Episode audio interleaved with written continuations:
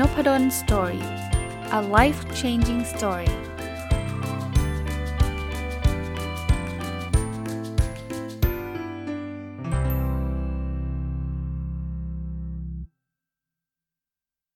สวัสดีครับ ยินดีต้อนรับเข้าสู่รายการ OKR Weekly นะครับ ก็เป็นรายการที่ผมจะเอาแนวคิดเรื่องเกี่ยวกับ OKR มาเล่าให้กับทุกท่านฟัง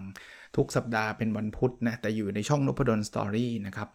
ก็ยังคงอยู่กับหลักสูตรคอร์สออนไลน์นะครับที่เขาพูดถึงเรื่องของระบบ performance management ในสมัยใหม่นะครับ ซึ่ง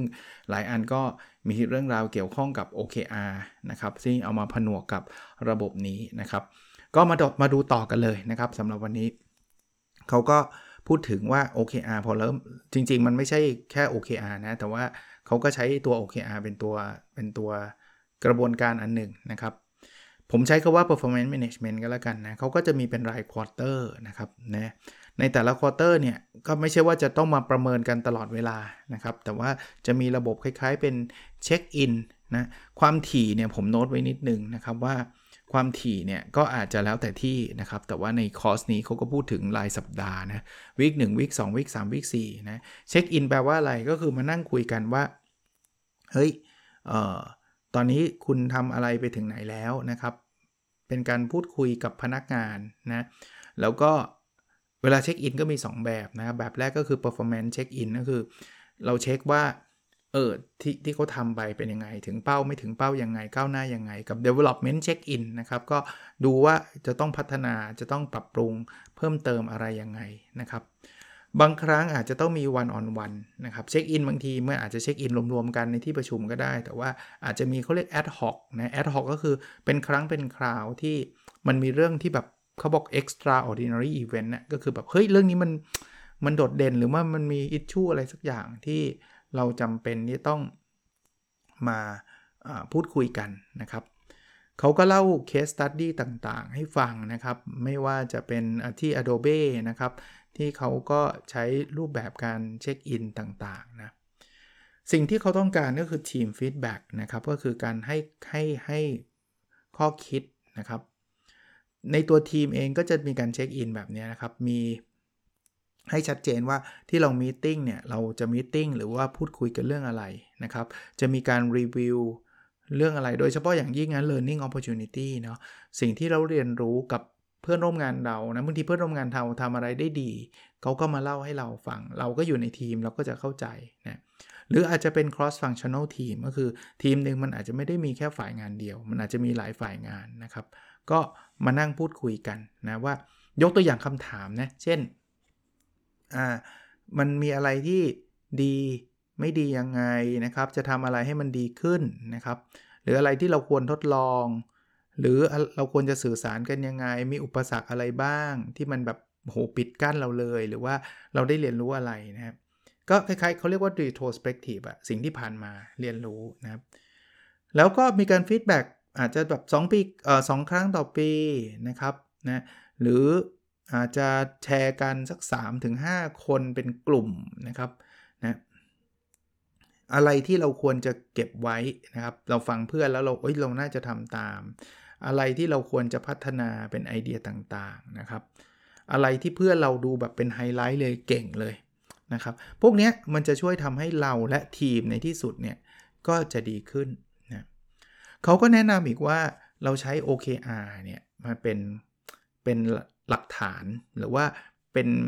แหล่งเรียนรู้แหล่งการให้ feedback นะครับเพราะ OKR มันเป็นการตั้งรายไตรมาสอยู่แล้วนะครับ ใครทำได้ดีนะครับ ก็ชื่นชมนะครับ ให้ทีม feedback ไปว่าเอออันนี้ดีผ่านการ review check-in retro ที่เมื่อกี้เล่าว่าที่ผ่านมาเป็นยังไงนะลองถามว่าพนักงานเองรู้สึกยังไงนะครับหรือเขาเจออุปสรรคอะไรบางทีเขาก็ไม่กล้าจะพูดเนาะบางทีเนี่ยผู้บริหารเองต้องถามเขาว่าเขาจะช่วยได้ยังไงนะครับ เขาสามารถจะมีบทบาทอะไรได้ช่วยได้บ้างนะครับ หรือตัวเขาเองอะ่ะเขาจะทำอะไรต่อ นะอะไรที่เขาเป็นสิ่งที่ได้เรียนรู้ ถ้ามันมีปัญหาอะไรอยู่เรื่อยๆนะครับ บางทีเราอาจจะเอาปัญหาเหล่านั้นเนี่ยตั้งเป็นเป้าหมายเลย แล้วก็หาวิธีการแก้ไข หรือเราอาจจะจะมานั่งคุยกันเป็นวันออนวันเลยปัญหาเนี้เกิดขึ้นประจำเลยนะครับ ลองหาวิธีการร่วมกันนะครับว่าเราจะทำเรื่องนี้ผ่านไปได้ยังไงนะครับคราวนี้ในแต่ละไตรมาสเนี่ยเขาก็จะมีการประเมินนะครับ สำหรับเรื่องนี้เนี่ยเขาอาจจะบอกว่าอาจจะคือคนละเรื่องกับ OKR แล้วนะ แต่ว่าอาจจะมีการทำ performance review นะครับ มานั่งคุยกันในเรื่องของ performance นะครับเขาบอกแยกแยกเซสชันออกให้ชัดเจน performance ก็คุย performance ในเรื่อง compensation เรื่องผลเกรด หรือว่าการขึ้นเงินเดือน หรือแม้กระทั่งการพัฒนาในอนาคตก็อีกเรื่องหนึ่งนะครับ แยกแยกออกจากกัน ไม่งั้นคนจะปะปนหรือคนจะไปสนใจเรื่องเงินเดือนที่ขึ้นหรือเงินเดือนที่ไม่ขึ้นมากกว่า คราวนี้เวลาเราคุยกันเรื่อง performance เนี่ย ถามเขาเนี่ยคำถามเช่นนะเขาอยากเรียนรู้อะไรใหม่ๆ ทักษะใหม่ๆ ที่เขาคิดว่าเขาอยากเรียนรู้ในรอบถัดไปคืออะไร อะไรที่เขาคิดว่าเป็นจุดอ่อนของเขาที่เขาจะต้องจัดการให้มันดีขึ้นนะครับหรืออะไรที่เขาคิดว่าเขาควรรับผิดชอบงานอะไรที่เขาคิดว่าเขาอยากที่จะทำในอนาคต อยากจะเป็นผู้รับผิดชอบในอนาคต บางทีก็อาจจะอยากเป็นสายงานก็ได้นะครับคุยคุยกับเขานะครับ criteria ต่างๆเนี่ยเราต้องไปปรับให้มันเหมาะกับความต้องการของพนักงาน แล้วก็ที่ง่ายนะ อย่าไปเยอะแยะครับ อย่าไปทำฟอร์มให้มันซับซ้อนนะครับทำอะไรให้มันเขาบอกว่าภายในหน้าเดียวยิ่งดีนะครับ ให้มันชัดเจน แล้วก็ทั้งหมดทั้งปวงมันต้องเข้าสู่มิชชั่นแม n จอ่ามิชชั่นสเตทเมนต์ขององค์กรเนาะทั้งหมดทั้งปวงที่เราจะประมงประเมินเนี่ยนะครับ ก็ต้อง ต้องต้องลิงก์ตรงนั้นให้เจอเขาก็มีเคสของหลายที่ให้ให้ดูเลยนะครับ ไม่ว่าจะเป็น Swisscom ไม่ว่าจะเป็น SAP ต่างๆ นานานะครับ ที่เขามีระบบอะไรต่างๆ เหล่านี้นะครับอะถัดไปนะครับ อีกอันนึงก็คือเรื่องของ scale rating นะครับ คือหลายหลายที่เนี่ยใช้แต่ตัวเลขอย่างเดียวนะคือให้คะแนนสิ 1 2 3 4 5นะ ก็จะเป็นแบบนั้นเขาบอกว่าบางทีเนี่ยการได้แค่คะแนนมามันไม่ได้ช่วยอะไรนะ สิ่งที่เราควรทำก็คือควรจะมีเป็นเป็น open question นะครับคุณจะทำยังไงให้มันดีขึ้นนะครับ ลองทำ shortlist ขึ้นมาเลยครับว่า question ที่น่าจะเป็นประโยชน์ต่อการพัฒนา performance ของพนักงานคืออะไรนะที่เขาไม่เห็นด้วยคือพวก force ranking เอ้ยไอคนนี้มี A ได้ แผนกนี้มี A ได้คนเดียวมี B ได้คนเดียวมี C 1 คน ต้องมี D doc 1 คน แบบนี้มันไม่ motivate คนนะครับเขาบอกว่าอย่าง Microsoft ก็เลิกไปแล้วนะครับ ระบบ rank and yank system ก็คือมีโคต้าชัดเจนอย่างที่เมื่อกี้บอกว่า A มีได้กี่คนกี่คนนะเขาบอกว่าเขาใช้ approach ใหม่ในการโฟกัสไปที่ teamwork นะครับโฟกัสไปที่การร่วมไม้ร่วมมือการเติบโตของพนักงาน แล้วก็ Manager เนี่ยมี flexibility มีความยืดหยุ่นในการให้ reward ได้เลยนะครับ แล้วก็มีมีลักษณะของ peer feedback ก็คือให้คนที่ทำงานด้วยกันเนี่ยให้มี feedback เข้ามาได้ด้วยนะครับนะเวลาเราพูดถึง feedback ก็คือข้อมูลย้อนกลับเนี่ยมันมาจากได้จากหลากหลากหลายแหล่งนะนะเช่น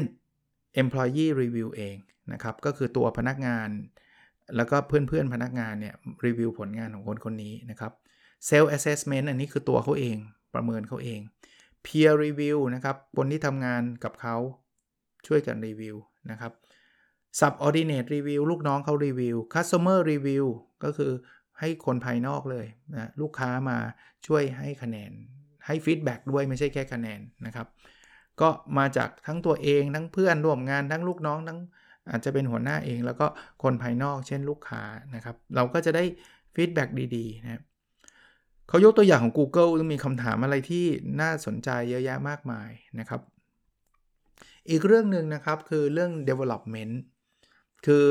เราต้องพยายาม develop ในสิ่งที่เขาเก่งนะครับ แล้วก็จริงๆแล้วควรให้เขาได้มีการวางแผนในการ develop นะคือไม่ใช่ว่าเขาอยากเรียนอะไรก็เรียนไม่ใช่นะครับ แต่ว่า เราต้องมานั่งคุยกันนะครับนะใน HR หรือหรือทีมผู้บริหารเองกับพนักงานนะครับ ให้มาคุยกันเรื่อง personal development goals นะว่าจะทำยังไงให้ให้เขาประสบความสำเร็จนะครับ แล้วเขาบอกว่าเรื่อง development goal เนี่ย พยายามจะไปอย่าไปเปิดเผยนะ ต่างคนต่างควรจะมีมีมีเขาบอก keep it private อะมีเส้นทางเดินของตัวเองนะครับ แล้วบางที development goal ก็ไม่ใช่ว่าเฮ้ย เราทำอันนี้ได้ปุ๊บคราวหน้ารายได้ต้องเพิ่มเลยนะครับ พยายามจะคนละเรื่องกันนะ business goal ก็ business goal ที่เขาต้องทำนะ development goal ก็อันที่เขาอยากพัฒนานะเน้นในเรื่องของสิ่งที่เขาเก่งนะครับ บางคนบอกไปเน้นจุดอ่อนเขาบางทีจุดอ่อนมันมีเยอะเป็นร้อยอะ่ะแล้วเราจะ develop ได้ยังไงอะ่ะแล้วคนก็จะไม่เก่งอะไรสักเรื่องเลยเขาบอกให้เน้นในเรื่องที่ตัวเองเก่งนะครับ ดู skill ดู competency สมรรถนะนะครับ ทักษะนะ ถ้าเป็นไปได้เนี่ยลองให้เขาเป็น self direct ก็คือเขาทำเองครับ เป็น on demand นะครับ เดี๋ยวนี้มันมีดิจิ t a ลเ e ิร์นนิ่งเต็มไปหมดนะ Coursera Udemy หรือที่ไหนก็แล้วแต่นะ ให้เขาไปเรียนรู้ด้วยตัวของเขาเองนะครับ แล้วก็ให้มีการทำ networking develop collaboration นั่นคือ มีเพื่อนมีฝูงมีเรียนรู้ไปด้วยกันนะครับ ตรงนี้ก็จะช่วยนะสิ่งที่มันจะเกิดขึ้นก็คือเขาบอกเขาเรียกว่า learning culture นะนะครับ อย่างในองค์กรเองเนี่ยสามารถที่จะแบบมีไลบรารีมีเรื่องข้อมูลที่พร้อมที่จะสนับสนุนเขา ให้เขาแม้กระทั่งเรียนในช่วงเวลาทำงาน Google ก็ทำ Zipgate ก็ทำนะครับ ให้มี Free Training Days นะครับ สามารถไป train ได้ใช้เวลางานนี่แหละไป train แล้วก็อาจจะมี budget ให้ว่าคนนี้มีโปรโมทให้ให้สามารถไป train ได้มากน้อยแค่ไหนนะครับ อันนั้นก็จะช่วยเขาได้พอสมควรนะ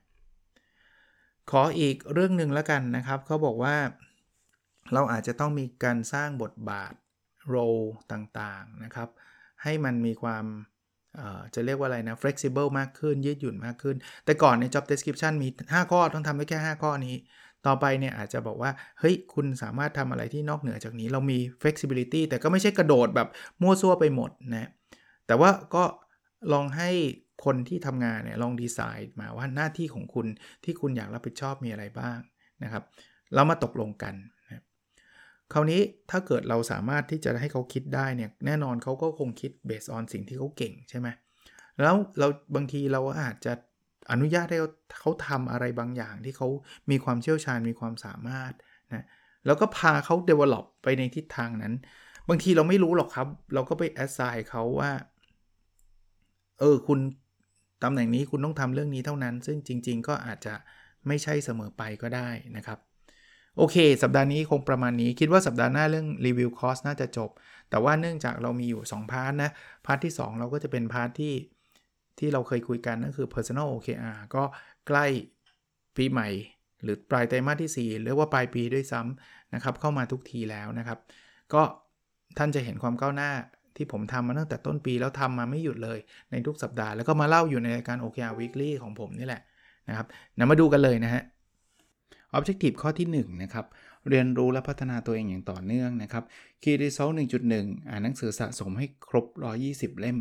คือสะสมเนี่ยคือสะสมตั้งแต่ไตรมาสที่1นะครับผมนับสะสมไปเรื่อยๆนะเพราะว่าผมมีเป้ารายปีของผมอยู่ ก็อันนี้ยังเป็นรายไตรมาสอยู่นะ ตอนนี้ผมอ่านทะลุไปนานแล้ว120เนี่ยอ่านได้ ทำได้ตั้งแต่วีค3ของไตรมาสที่4ละนะครับ ตอนนี้ไปถึง 150 เล่มแล้ว แต่ก็ยังอ่านอยู่นะครับ เพราะเป็นคนชอบอ่านนะครับ มีชาเลนจ์เรื่องของภาษาอังกฤษ ซึ่งผมไม่ได้ตั้งไว้ใน OKR นะครับ เพราะว่าใน OKR เนี่ยผมตั้งเป็นเป็นจำนวนรวมทั้งไทยทั้งอังกฤษนะแต่ก่อนเนี่ยตั้งเฉพาะอังกฤษ แต่ว่าพอมีคนถามว่า เอ๊ะอาจารย์อ่านภาษาไทยเยอะขนาดไหนผมตอบไม่ได้ ก็เลยเอามาตั้งเป็น OKR ปีนี้เป็นภาษาทั้งไทยและอังกฤษ ก็เลยรู้ว่า ปีหนึ่งก็ 150 กว่าเล่มนะ แต่คราวนี้อันไหนๆพูดแล้วขออนุญาตเล่าให้ฟัง ไอ้ภาษาอังกฤษเนี่ยผมตั้งเป็นเป้าหมายผมทุกปีนะครับที่ผ่านมา 5-6 ปีเนี่ยก็คือสัปดาห์ละเล่มก็คือประมาณ 52 เล่มต่อปี ปีนี้เกิดคือเนื่องจากเราไม่ได้ตั้งเป็น OKR เนี่ยก็เลยไม่ค่อยได้ track ภาษาอังกฤษสักเท่าไหร่ มารู้ตัวอีกทีเนี่ยโอ้ช้าไปเยอะนะครับช้าไปเยอะ ภาษาอังกฤษเนี่ยตอนนี้ผมทำได้ทั้งหมด 44 เล่ม จากเป้า 52 เล่ม มันแปลว่าผมต้องอ่าน 8 เล่มภายใน 1 เดือน ซึ่งก็ไม่ง่ายเลย ไม่ง่ายเลย แต่ก็ยังไม่ได้กีบอัพว่าจะทำไม่ได้ เพราะว่าตอนนี้ผมก็อ่านหลาย ๆ เล่มค้างอยู่ อาจจะบางเล่ม 60% 50%อะไรเงี้ย ก็อาจจะมีลุ้นอยู่เหมือนกัน ก็ทำเท่าที่ทำได้นะครับอะ Key Result 1.2 เขียน paper ส่ง International Journal 2 paper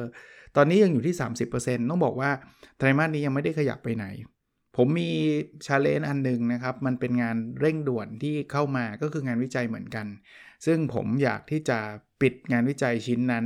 ให้ได้ภายใน 2 สัปดาห์นี้ก่อน แล้วก็หลังจากนั้นจะมาโฟกัสในการเขียน paper 2 paper นี้นะครับ ก็ก็เลยยังยังยังไม่ได้มีความก้าวหน้าไปนะครับ Objective ที่ 2 แบ่งปันความรู้เพื่อทำให้สังคมดีขึ้นนะครับ Key Result 2.1 ตีพิมพ์หนังสือ 2 เล่มในไตรมาสนี้ ผมเข้าใจว่าคงได้ 1 เล่มนะ ซึ่งคือ The Lost Skill นะครับ ทักษะที่หายไปในทศวรรษในศตวรรษที่ 21 ขอถือโอกาสนี้ขอบคุณท่านผู้อ่านอีกครั้งนะครับ ตอนนี้หลาย ๆ ท่านเนี่ยได้มีโอกาสอ่านแล้วก็ จะเรียกว่าช่วยกันแชร์ ช่วยกันรีวิวต่างๆ หนังสือก็ติดอันดับ best seller ไปแล้วเรียบร้อยนะครับ ต้องขอบคุณเป็นอย่างยิ่ง ขอบคุณสำนักพิมพ์วีเลิร์นด้วยที่ได้กรุณาเชิญ เล่มนี้เป็นเล่มที่ 2 นะครับ ที่ให้ผมได้เขียนแล้วก็ออกกับทางกับทางสำนักพิมพ์นะครับ ก็ดีใจนะครับที่หนังสือมันเป็นประโยชน์ได้รับ feedback มาหลาย ๆ คนก็ชอบนะครับ แต่อีกเล่มหนึ่งเนี่ยผมผมเล่าให้ฟังแล้วว่าอยู่ในมือของ สำนักพิมพ์แล้วยังไม่ได้อีกอีกแห่งหนึ่งนะครับ ไม่ใช่ที่บีเลนแต่ว่าขออนุญาตยังไม่บอกชื่อกันละกันเพราะว่ายังไม่แน่ใจว่าจะตีพิมพ์ให้หรือเปล่า เพราะว่าถ้าเกิดไม่ตีพิมพ์ ก็ไม่เป็นไรเราเข้าใจนะครับ เพราะว่ามันอาจจะไม่ไม่ไม่ถูกโฟกัสของสำนักพิมพ์หรืออะไรก็แล้วแต่นะครับแต่ว่าที่ไม่ออกชื่อเพราะเดี๋ยวจะกลายเป็นประเด็นว่าอุ้ยทำไมไม่ตีพิมพ์ให้อะไรเงี้ยคงคงไม่ได้เป็นแบบนั้น จริง ๆ ผมเขียนเสร็จอีกเล่มแล้วเรียบร้อยนะครับ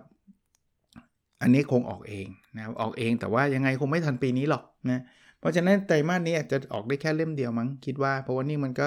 เข้าไปเดือนธันวาคมแล้วนะ key result สองจุดสองคนติดตามฟังพอดแคสต์สองหมื่นดาวน์โหลดต่อวันนะครับเออสัปดาห์ล่าสุดได้ที่ 19,685 ดาวน์โหลดต่อวันโดยเฉลี่ยนะก็ขยับขึ้นมาจากสัปดาห์ที่ผ่านมาคือ 18,637 ใกล้ 20,000 มากนะ ถ้าทำได้ 20,000 ก็จะดีใจนะครับ ก็ต้องอีกครั้งอันนี้ก็ขอบคุณคนฟัง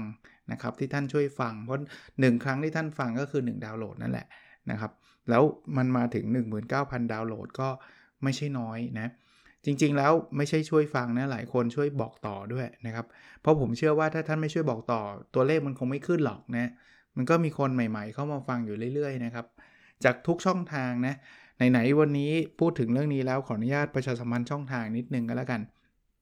มีใน YouTube มีใน b ล็อกดิมีใน Podbean มีใน SoundCloud มีใน Apple Podcast มีใน Spotify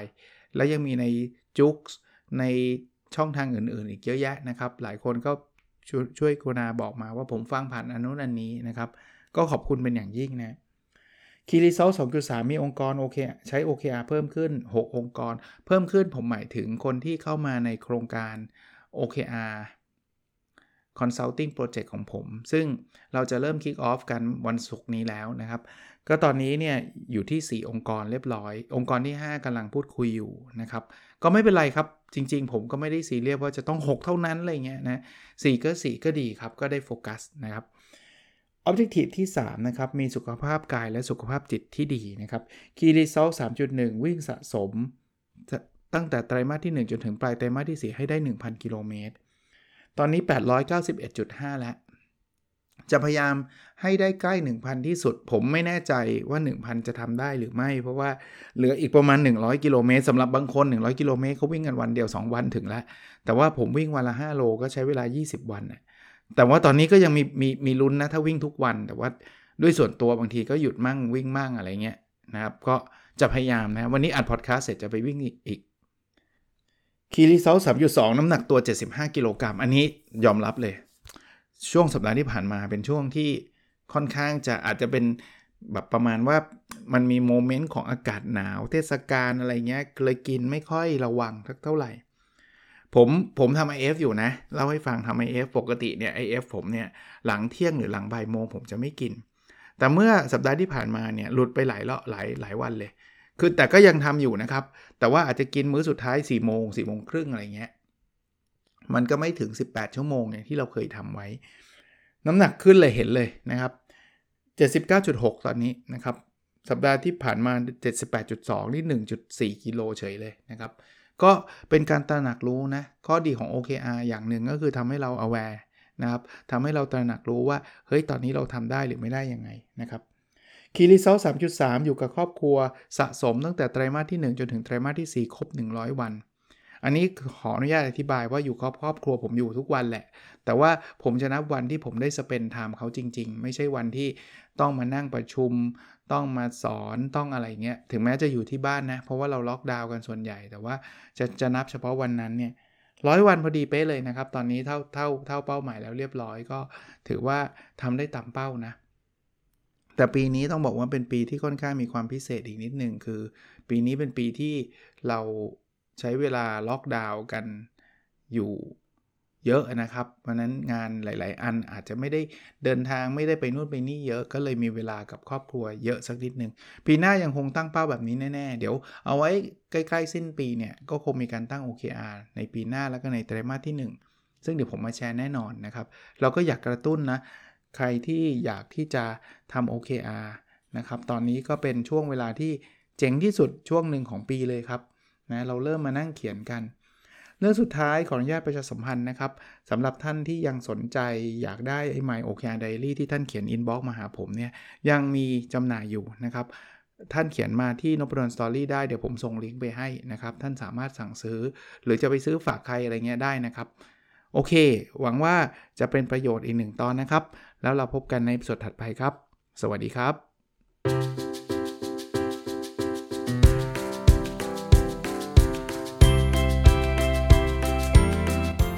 n o p a d o n Story a life changing story